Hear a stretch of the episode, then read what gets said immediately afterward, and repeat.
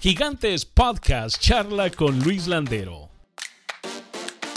Luis Landero emigró a los Estados Unidos en el 2004 es graduado de la Universidad Chapultepec con título de abogado con especialidad en Derecho Internacional. Con 12 años de experiencia en radio, Landero acompañó a Erwin y Tito en cada transmisión local desde el 2011. Durante la temporada de fútbol americano, Landero fungió como comentarista deportivo de los 49 de San Francisco.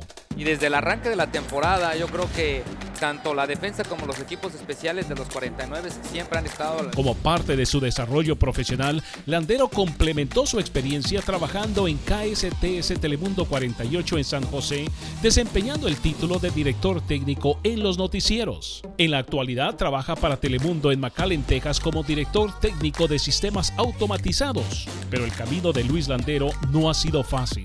Ha tenido que trabajar en diferentes ramos de la comunicación en español y eventualmente todo ese sacrificio poco a poco está siendo recompensado. Y fíjate que el, éxito de esta jugada es que había tres receptores abiertos del lado izquierdo. Uno de esos receptores fueron precisamente el que, el que hizo la jugada. Gigantes Podcast le da la bienvenida a Luis Landero. Comienza una nueva etapa en servicio móvil. T-Mobile y Sprint unen sus fuerzas. Integrando nuestras dos redes, T-Mobile construirá la red 5G más grande y más confiable del país. Con más torres, más ingenieros más ancho de banda y más cobertura. Disfrutarás no solo de la mejor red 5G del país, sino también de los mejores precios. Bienvenido a T-Mobile. Luis, un saludo cordial y primero que nada, gracias por cedernos esta entrevista. ¿Cómo estás?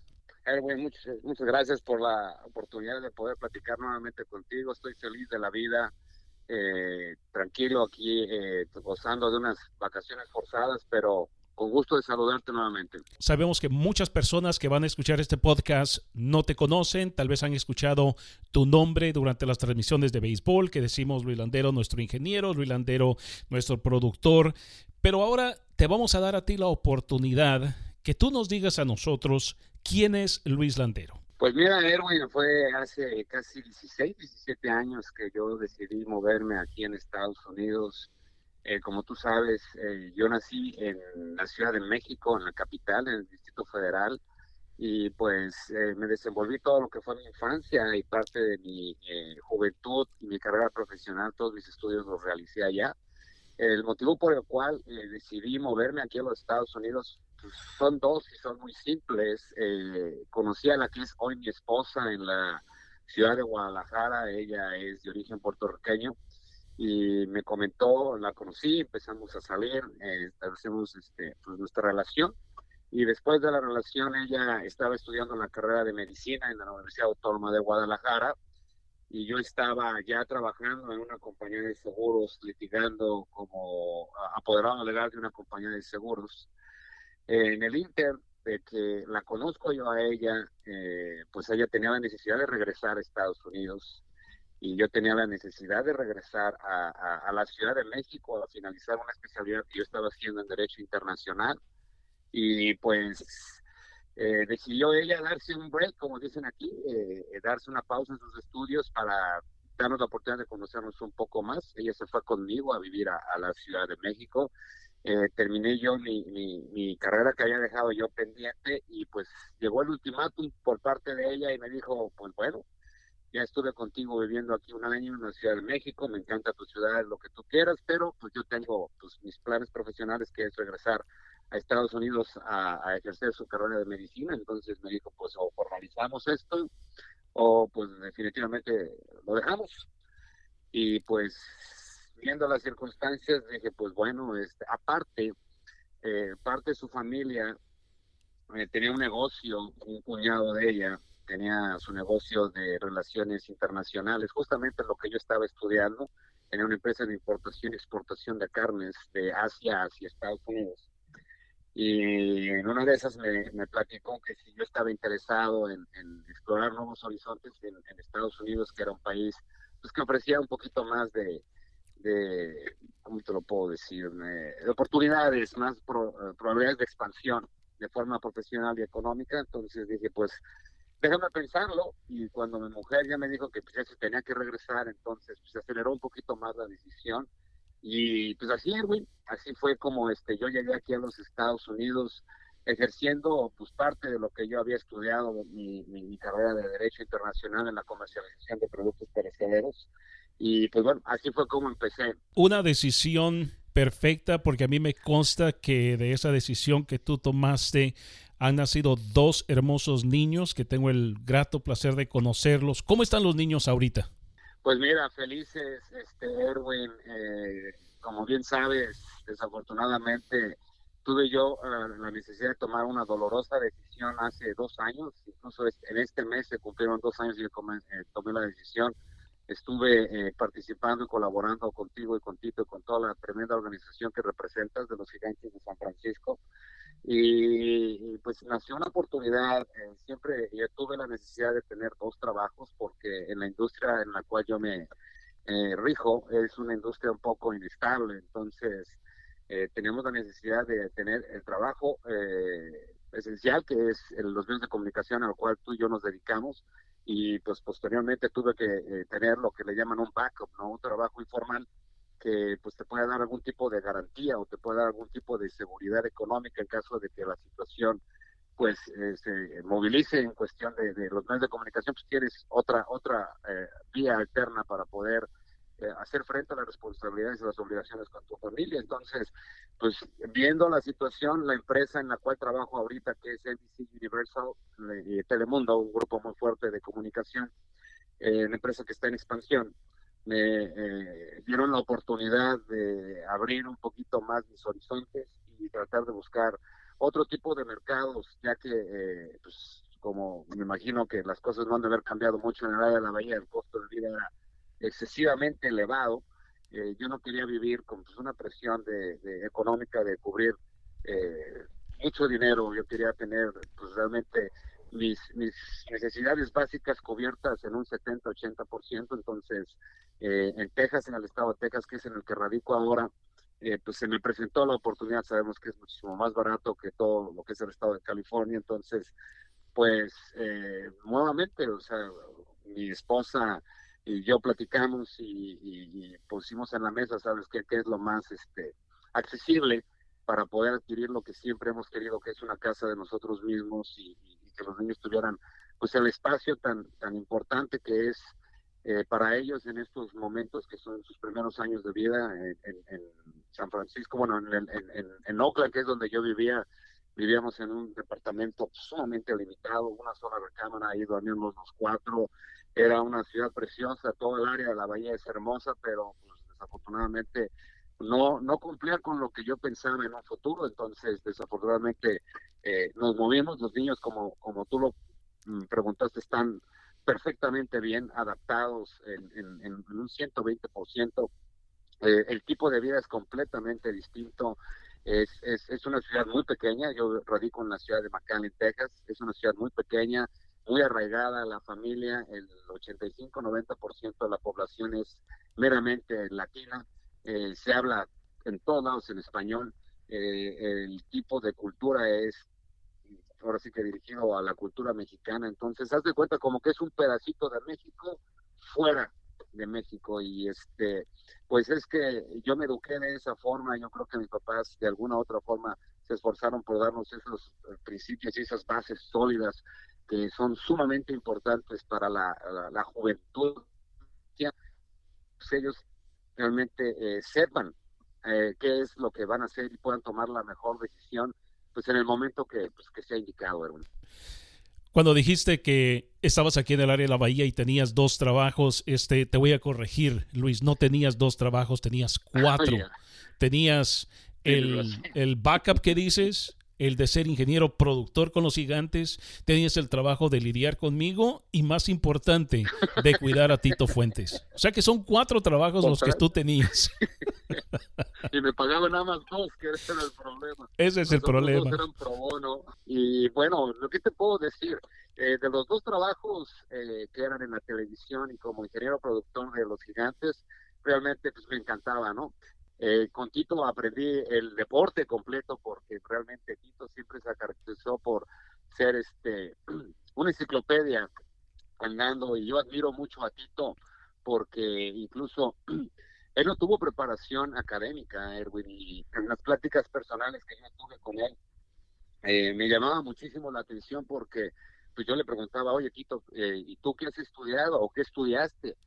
Me dice, no, yo creo que estuve hasta cuarto, quinto de primaria y después se empezó a dedicar a lo que es su pasión, el juego del béisbol. Y, y, y dije, oye, Tito, entonces, ¿cómo es que sabes eh, situaciones de política? ¿Cómo es que sabes situaciones de ciencia, de física, de química? Eh, dice, no, pues leyendo. O sea, me decía Luis, yo nada más veía un tema que me interesaba, agarraba un libro y lo ponía a leer y bajo mi entendimiento, pues empezaba yo a sacar mis propias conclusiones y, era impresionante, güey, porque por ejemplo, en mi caso, eh, la formación que yo tuve siempre fue en una aula dirigida por un maestro, eh, con una estructura, con un sistema, y a duras penas pude eh, hacer esto y, tuve un poquito más de, de criterio, pero con Tito la situación fue completamente distinta porque, bueno, tú tuviste la oportunidad también de tener un sistema eh, escolar instituido pues, eh, con, claro. Eh, métodos, con métodos y con todo esto, ¿no? Entonces, tú llegaste a los Estados Unidos en el 2004, pero en el 2005 tú ingresas a trabajar a Univision como ingeniero productor. ¿Cómo se presentó esa oportunidad? Porque tu, carrera, y lo acabamos de mencionar, ¿no? Abogado con especialidad en Derecho Internacional. Eso no tiene nada que ver con lo que empezaste a hacer en el 2005. Nunca, Erwin. Pues eh, dentro de mi búsqueda de empleo, pues a buscar trabajo, obviamente, y dentro de mi búsqueda de empleos, pues entonces me llamó la atención que gente sin experiencia, con preparación académica, eh, están solicitando personas en Univision Radio. Eh, la paga era moderada, pero dije, ok, digo, es algo, ¿no? Que me va a ayudar por lo menos a, a comer porque en ese caso no tenía yo familia, nada más éramos mi esposa y yo. Entonces dije, ¿sabes qué? Pues voy a aplicar, a ver qué pasa, ¿no? Pues apliqué, y a los 15 días me hablan del Departamento de Recursos Humanos de, de, la radio y me dicen, ¿sabe qué? Usted cumple con los requerimientos, pero pues nada más queremos decirle pues que pues, el pago es este y que pues, los horarios como medios de comunicación vas a estar en todos los horarios. Puedes estar en la mañana, en la tarde, buenas noches. Y dije, ¿sabe qué? Pues no tengo realmente familia, pues, y tengo necesidad, pues vamos a empezarlo, ¿no? Entonces empecé en la radio y no empecé como ingeniero productor. En la radio empecé como operador de consola. Para las personas que no sepan lo que es la, consola, pues es que en las estaciones de radio tienes eh, un control, un panel de control que es el que te da eh, la facultad de poder jugar con todos los este, niveles de audio, tus micrófonos, todas tus señales. Todo ese panel es el que eh, empecé yo trabajando, moviendo los volúmenes, controlando comerciales, programas prepagados, ahí es el que yo estaba a cargo, ¿no? Obviamente no tenía yo ni la más remota idea de lo que estaba haciendo y cuando llegué a mi entrevista, pues yo se los dije, no sé, yo lo único que sé en el radio, Erwin, es prenderlo y apagarlo, es lo único que sé, y en el carro. no, no, no, realmente eh, eh, se portaron a la altura ahí en la, en la, estación de radio porque pues, que pusieron una persona para explicarme, ok, este botón sirve para esto, este botón para esto, cuando pase esto y esto y lo otro, pues así estuve ocho meses trabajando en distintos turnos y me empezó a llamar la atención muchísimo porque cualquier cosa que yo veía pues tomaba notas siempre porque como no conocía nada, entonces yo tenía que revisar mis notas y empecé a hacer yo mismo un manual de procedimientos para pues, yo mismo ubicarme qué es lo que tenía que hacer a las, a las horas que lo tenía que hacer y cómo es que lo tenía que hacer. Entonces una vez va entrando el que era el gerente operativo y me veo escribiendo, escribiendo, escribiendo. Me dice, ¿qué estás diciendo? No, pues estoy escribiendo mis notas. Y yo ponía diagramas, mis cuadritos, esto y lo otro, para saber a qué horas tenía que hacer las cosas. Y, como que le llamó mucho la atención. Entonces me dice, oye, ¿me puedes pasar eso en limpio? No, no, yo solo pasé en limpio. Lo dejé en su oficina y, y, después ya él mismo, en una de las juntas, presentó esos este, manuales de procedimientos. Dijo, mire, este muchacho, de, porque ya era, era, era joven y bello en, en aquella época, y ¿sabes qué? Pues este, está haciendo un muy buen trabajo y este, pues me encanta la forma en que trabaja, ¿no? muestra interés, que eso es lo que pues, principalmente te va a dar eh, la llave para que entres en cualquier lugar, el interés que tú le puedas, aunque no sepas lo que estás haciendo o lo que vas a hacer, si tú muestras interés, yo creo, y he comprobado eso, que, que, te puede abrir muchísimas puertas. Eh, eh, llega este mismo gerente de operaciones y me dice, ¿sabes qué? Pues vamos a armar un morning show, este, ya tenemos los talentos y pues, necesitamos un productor. Me dije, ok, ¿y qué hace un productor? No, pues que un productor hace esto, hace esto y hace lo otro, que tiene que conseguir entrevistas y que tiene que proponer temas para el morning show y se, creación de segmentos. Y digo, pues es que así como me viste que eh, eh, operando no sabía nada y ahorita ya hacía un poco, pues lo mismo de productores. No, no, no, tú vas a poder. Por eso te digo, el interés te da la llave y pues este se abrió otra puerta y pues ya Fernando Pérez, que era eh, el gerente, me dice, ¿sabes qué? ¿Te interesa? Digo, pues bueno, dice, el único problema es que tienes que entrar a las 4 de la mañana y vas a salir a las 11 de la mañana a 12. Le digo, este, no tiene ningún problema. Dice, no, no, no tengo problemas, me está gustando, pues vamos a hacerlo. Y así empecé, el programa que en algunas de las veces tuvimos la oportunidad de, entrevistarte, porque fue ahí donde yo te conocí, gracias a ese programa. El programa, a ver si te acuerdas cómo se llamaba el show, Edwin. Mira, en primer lugar, estaba esperando que dijeras el nombre de Fernando porque yo te lo iba a decir, Fernando Pérez. El programa era punto y coma. Yo me acuerdo con Carlos eh, Hernández y Aurora Medina. Míralo. Digo, Luis, por favor, tú hablas de que Tito es una enciclopedia, algo se me tiene que pegar a mí, ¿no? ya veo que vas a tener que tengas tus vitaminas todos los días, me da mucho gusto verme. Así es, se llamaba el programa Punto y Coma, corría de las 5 de la mañana a las 8 en vivo. Después hacíamos entrevistas, grabábamos programas, hicimos varias cosas. Así estuvo el show más o menos como un año, año y medio. Eh, desafortunadamente la empresa tuvo que vender la estación.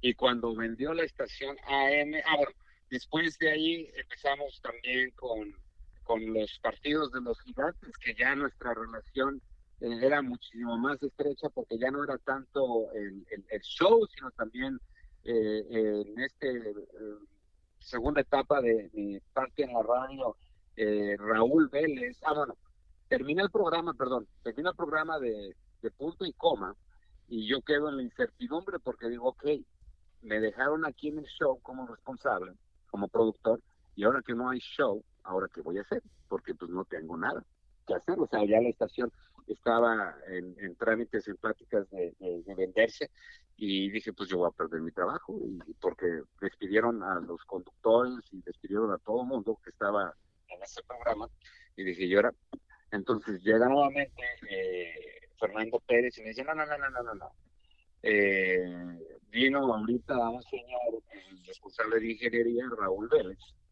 eh, que le interesa que trabajes con él porque te ha visto trabajar y, como que cree que puedes tener potencial para realizar otras cosas, ¿no?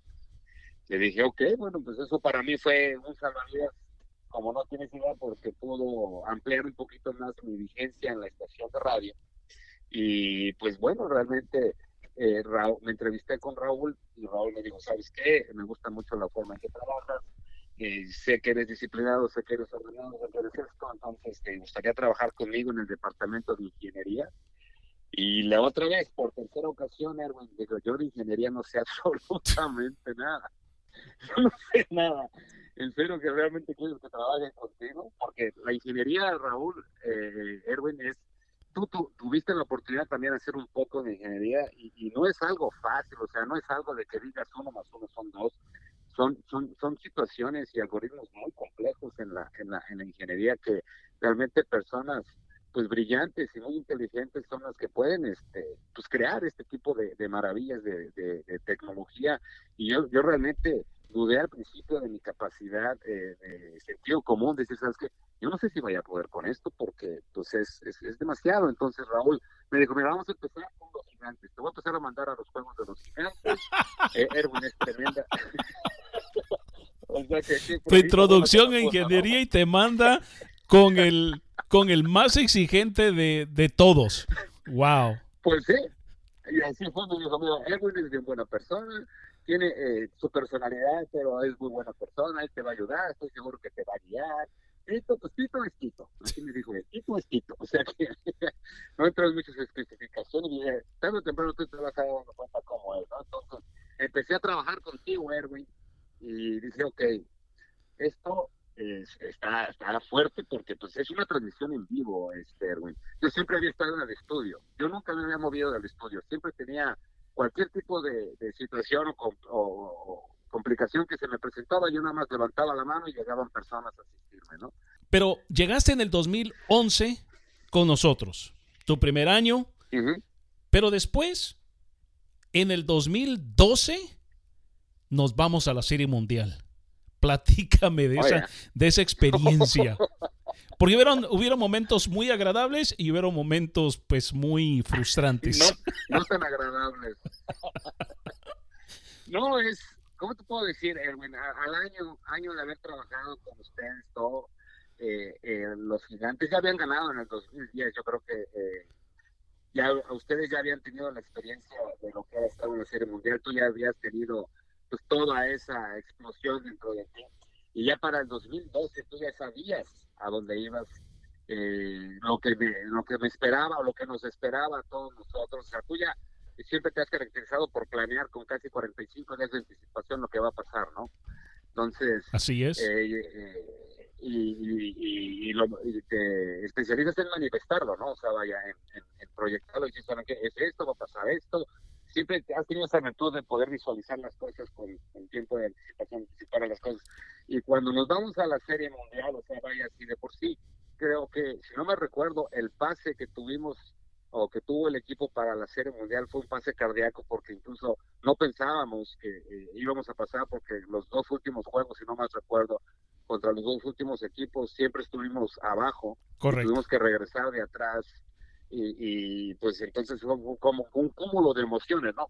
Porque realmente se pudo conseguir el pase y le dices, no, pues vete preparando en tu casa, ve preparando esto, ve preparando lo otro, porque pues nos vamos y nos vamos a ir tal fecha y te necesito que estés bien con tu equipo y necesito que pues, estés al pendiente de todo lo que eh, se vaya a necesitar, lo que va a necesitar Tito, lo que va a necesitar yo, cómo quiero que vayas tú presentado, quiero que te vayas de corbata, este, otro, o sea, dije, ok, perfecto, pues vamos a ver, ¿no?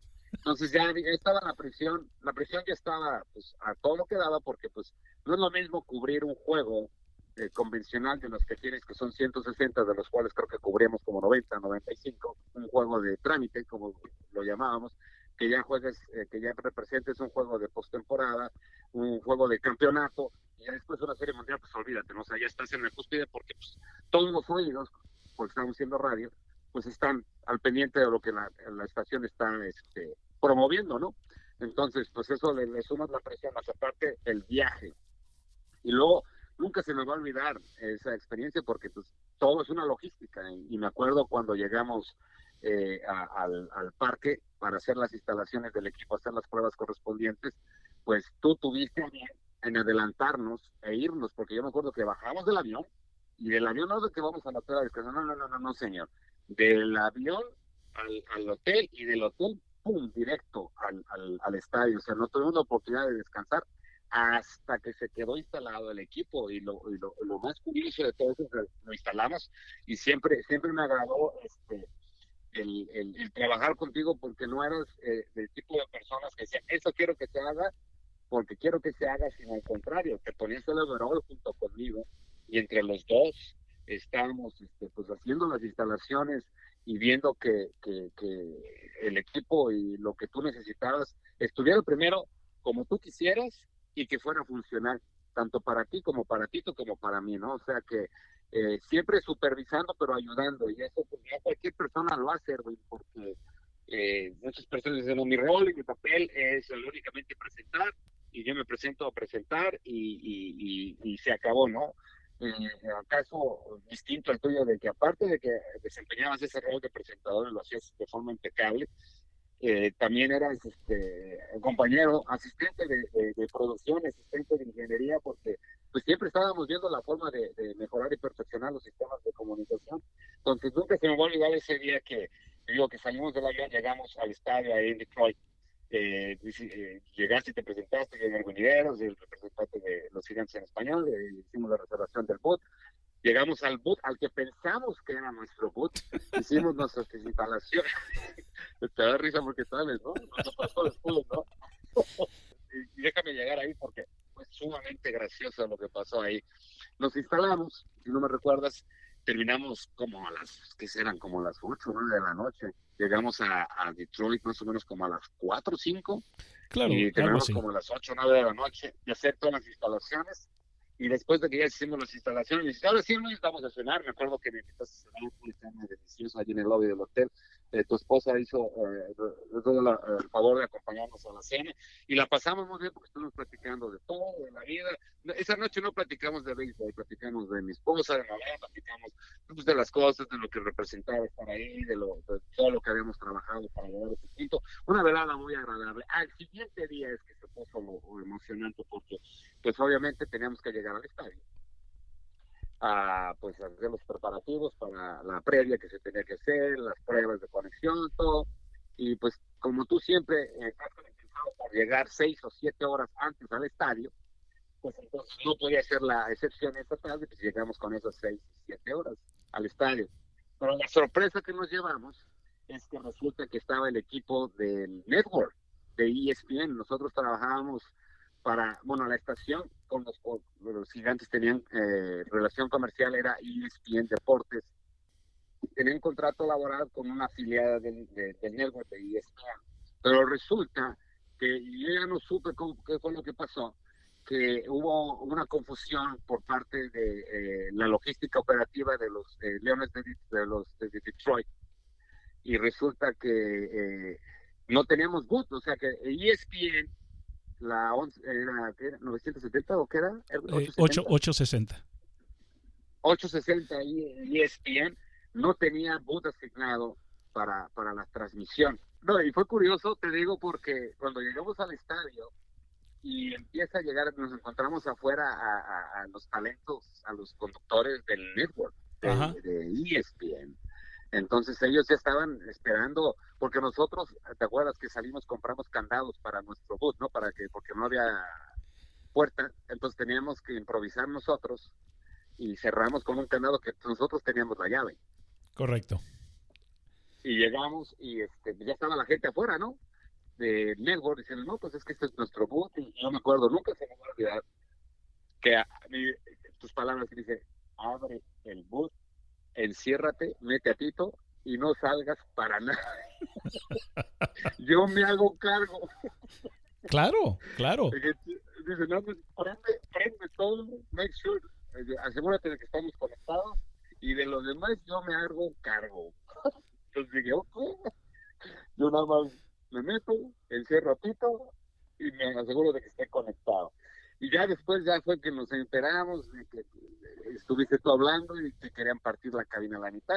Si de por sí nada más con, con, este trabajos que habíamos eh, nosotros tres y querían meter otras tres personas más, eh, nada más escuchábamos nada más Tito y yo los gritos, pues que esto no va a pasar, que es una falta de respeto, que no sé qué tantas cosas y total.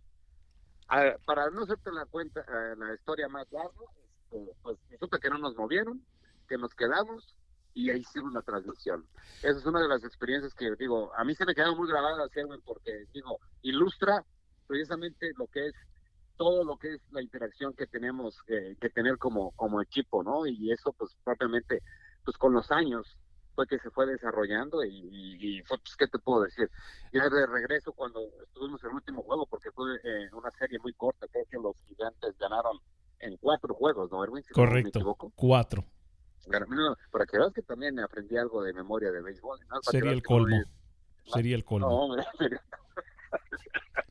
Entonces fue una serie intensa, fue increíble porque ganamos en, en, estadio ajeno y este pues ya veníamos con el trofeo de regreso y, y todo el mundo contento, todo el mundo feliz y pues imagínate, ¿no? O sea, el, el, el, salir del aeropuerto porque pues ya nosotros viajamos con el equipo, tampoco se me va a olvidar mucho esa, esa este, experiencia porque yo me acuerdo, no sé por qué razón, tú y yo nos dividimos en el vuelo de ida a Detroit, no sé por qué nos separamos o no sé cómo fue que estuvo que eh, tú entraste por un lado del avión y a mí me mandaron por otro lado del avión, yo entré por la parte de atrás del avión, que en el avión nada más venían los jugadores y la familia de los jugadores y se supone que todo lo que es eh, prensa y los empleados iban en la parte delantera del avión.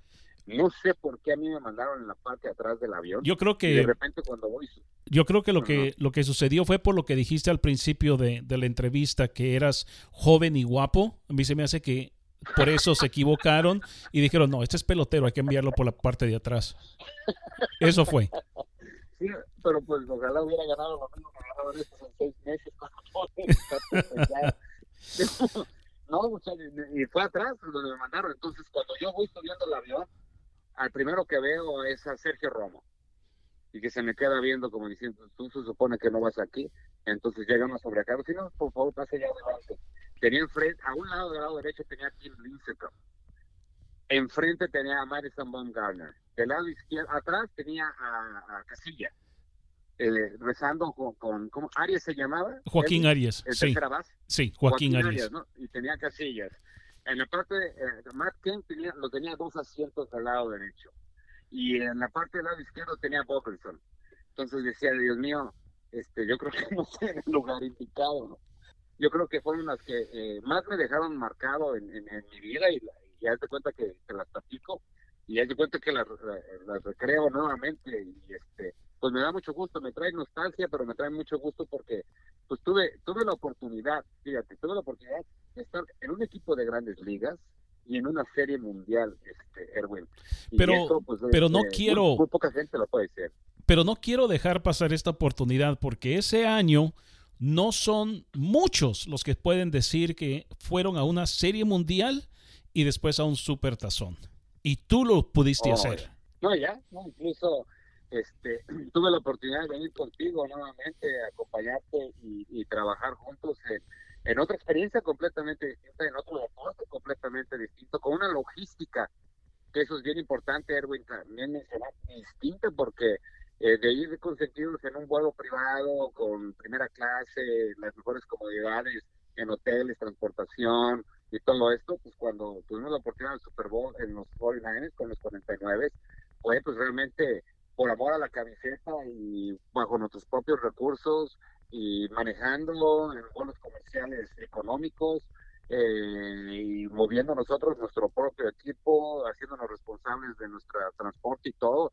Digo, fue el contraste, pero de igual forma eh, es, es, es, una experiencia que, que se te queda impregnada en tu esencia como persona porque te enseña eh, muchas cosas y muchas lecciones en la vida y, y, el hecho de poder estar en un Super Bowl y como tú lo dices, en el mismo año que se presenten dos de los eventos máximos que ofrece este país. Poco a poco este, estás llegando a donde quieres ir, pero también el trabajo que has hecho, el esfuerzo, los sacrificios que has hecho, este, yo creo que, que lo puedes ver cuando recuerdas esto, ¿no? Uh, sí, hablamos de la Serie Mundial, hablamos de, de la, del Supertazón, pero también estuviste en el 2014, este, fuiste parte de, de No Hitters, fuiste parte de Juegos Perfectos, en fin, tú has vivido muchas cosas que en un momento yo creo que hasta puedes escribir un libro. Pues me encantaría, no tengo yo el talento para poder este plasmar todo lo que pues realmente pasa por mi cabecita loca, pero eh, fíjate que esta forma en la que lo estás haciendo tú eh, me gusta mucho porque a través de una plática interactiva y, cuando interactúas con, con, con, otra persona que convivió contigo lo mismo, como que te inspiras y empiezan a salir más y más y más y más cosas y más detalles. Y como lo menciona y como decía, me acuerdo mucho las palabras que decía Raúl Vélez, que decía, mira Luis, tú vas a entrar cuando iba a empezar a hacer las transmisiones de béisbol. Eh, eh, era increíble la forma en que, en que Raúl veía las cosas. las personas que hacen béisbol o las personas que juegan béisbol el béisbol eh, eh, tiene una característica singular que los distingue de los demás deportes. En el béisbol no es el deporte, el béisbol es un estilo de vida. O sea, las personas, eh, el béisbol lo hacen parte de su vida. No es de que voy a practicar, juego el juego y después se me olvida. No, no, no. Las personas que hacen béisbol van a practicar, hablan de lo que están practicando, después de regresan a su casa, hablan de lo que van a hacer o de lo que hicieron en la práctica o de lo que está pasando en otros lugares sobre lo que es el deporte. Entonces yo no lo entendía muy bien a, a lo que se refería a él cuando me decía estilo de vida, hasta que empecé a trabajar con ustedes y me dice, sabes que tiene toda la razón. Ningún deporte, y yo he experimentado unos dos o tres deportes en distintos niveles, tiene esa, esa peculiaridad porque es demasiado lo que la gente se adentra, las personas que se consideran eh, eh, fanáticos o espectadores leales, son, son realmente eh, personas comprometidas con, con, todo, porque en el béisbol no nada más es el juego, el béisbol es las estadísticas, lo que pasó hace 15 años, lo que pasó hace 40 años, lo que hizo esta persona, o sea, y tienes material porque es un archivo inmenso de lo que de lo que conserva el béisbol y por eso es que lo hacen estilo de vida y realmente este eh, cuando tú entras y te lo digo yo tengo dos años de, no estar ya en el área de la bahía de no poder estar acompañados de sus transmisiones yo todavía me siento parte de al momento de que veo y prendo en la televisión y lo sigo viendo y sigo escuchando a ustedes o prendo mi aplicación para ver los juegos cómo es que, que se van desarrollando o sea, tú te transportas y, y, te sigues sintiendo parte de la, de, la organización, aunque ya no interactúas con ella. Hemos hablado bastante, pero no quiero este, terminar esta charla sin antes ilustrar algo que no hemos hablado todavía. Muchas personas que están escuchando han escuchado de la parte técnica, el trabajo que tú hiciste, lo que has logrado en tu trabajo. Pero algo que muchos no saben es de que tú también fuiste parte de un equipo de narradores. Tú fuiste comentarista para el equipo de fútbol americano de los 49ers de San Francisco. ¿Cómo se presentó esa y el cambio que tuviste que hacer de, trasladarte, vamos a decir, de la parte de atrás de los narradores a estar enfrente ahora, eh, enfrente del micrófono? Sobre el esquinero hizo la recepción. Acabamos de ver dos jugadas de primer nivel el, head coach arriesgándolo todo por el todo. De equipos especiales. De equipos especiales. Y ahorita el, receptor que no es el favorito y no es uno de los... Para variar, o sea, todo, todo converge en ti. De una otra forma, ¿no? Estaba trabajando. Fíjate lo que es el destino, ¿no? Estaba yo trabajando contigo. Tú estabas en las transmisiones. Al parecer, eh, tenías tú otros dos o tres compromisos porque tú también tienes tus dos, tres trabajos entonces tú me dijiste, ¿sabes qué, Luis? Yo ya no voy a poder seguir con este compromiso. Este, yo creo que se va a abrir la oportunidad. Eh, si tú te interesa, este, pues deberías. Yo creo que puedes tener eh, capacidad y potencial para poderlo hacer. son cosas de perfeccionar algunos detalles. Yo te puedo sugerir que es lo que, lo que puedes hacer o modificar, pero pues, deberías intentarlo, ¿no? Entonces, eh, seguí tu consejo de alguna otra forma. Eh, la persona con la que yo iba a trabajar fíjate lo que también son los el destino, era eh, nuestro cliente, nuestro interno, cuando teníamos el programa de Noticias y Más, que fue un programa piloto de televisión que también salió ahí. Jesús, Jesús eh, era uno de nuestros internos. Eh, tú al principio de las transmisiones de los gigantes lo llamaste como, como comentario porque estaba muy bien preparado. Entonces decidiste hacer tú la transición. Jesús cubrió tu posición entonces hacía falta pues a un, comentarista, comentarista de, de eh, play action después de eso, entonces dije, pues sabes qué, pues entonces, si está la oportunidad, pues la tomo, ¿no? Entonces, eh, pues realmente me preparé, eh, tomé tus consejos, tomé notas de lo que tú me platicaste que era lo que hacía un coro comentario, empecé a ver videos, empecé a escuchar este los comentarios, cómo se tenían que hacer, cuándo tenía que hablar uno, cuándo tenía que quedarse callado, cuándo tenía que interactuar con su compañero, cuándo tenía que dejar que la jugada corriera. Entonces, todo eso. A mí lo que me sirvió mucho que yo en mi juventud jugué eh, de cuatro años el, deporte, entonces sabía un poco de formaciones, sabía un poco de técnicas, sabía un poco de posiciones, eh, pues ahora sí que desempolvé un par, eh, un par de libros que yo tenía de jugadas para ver este, cómo está evolucionando el deporte y este pues así estuve, Erwin, estuve casi como dos años y medio, creo que tres temporadas, estuve acompañando a Jesús en las transmisiones, me sentí sumamente este, cómodo, cómodo haciendo este, este trabajo, eh, empezamos en Kansas y pues mira, lo que son las cosas, nos tocó tanto a Jesús como a mí estrenar el nuevo estadio, el, el, el Levi Stadium, que en Santa Clara, que es donde están jugando ahorita los 49ers. Nuevecito. El primer juego de, de, los, la era nueva de los 49ers, a Jesús y a mí nos tocó la oportunidad de estrenarlo. este Y pues, digo, aunque el equipo no iba muy bien en aquellos entonces, eh, pues el, el simple hecho de pues, poder trabajar ahora ya como comentarista de, de, una eh, institución como los 49, que es una de las instituciones más eh, respetadas y más nuevas, más viejas de, de, la, de la liga, pues entonces pues era increíble, ¿no? O sea, vaya, momentos para los dos equipos que he trabajado han sido este, equipos con muchísima historia, con muchísima trayectoria, con muchísimo prestigio. Y, y, pues bueno, ¿qué te puedo decir? Bueno, sí, estuve, tuve que tomar esa decisión también cuando decidí moverme eh, aquí a, este estado de Texas. Dije, ¿sabes qué? Este, voy a dejar Polinares, voy a dejar eh, Giants, me quedo con la misma empresa de televisión, pero pues este, pues se fue duro, es duro, Edwin, porque son, son muy buenos eh, momentos, son muy buenos eh, oportunidades de tu desarrollo profesional, pero yo estaba dejando descuidado lo que pues, realmente me importaba, ¿no? que era mi familia, mis dos hijos, entonces tuve esa, esa encrucijada y pues opté eh, por quedarme con mi familia y este pues no me arrepiento, lo más mínimo los extraño muchísimo, extraño mucho lo que yo hacía antes, pero pues no me arrepiento porque al ver la sonrisa de mi familia y de mis hijos y el poder tener mi casa como este alguna vez yo te lo planteé en una presentación que también este una persona llegada a nosotros nos tuvo favor de invitar. Nunca se me va a olvidar esa presentación porque... Te pusiste a llorar.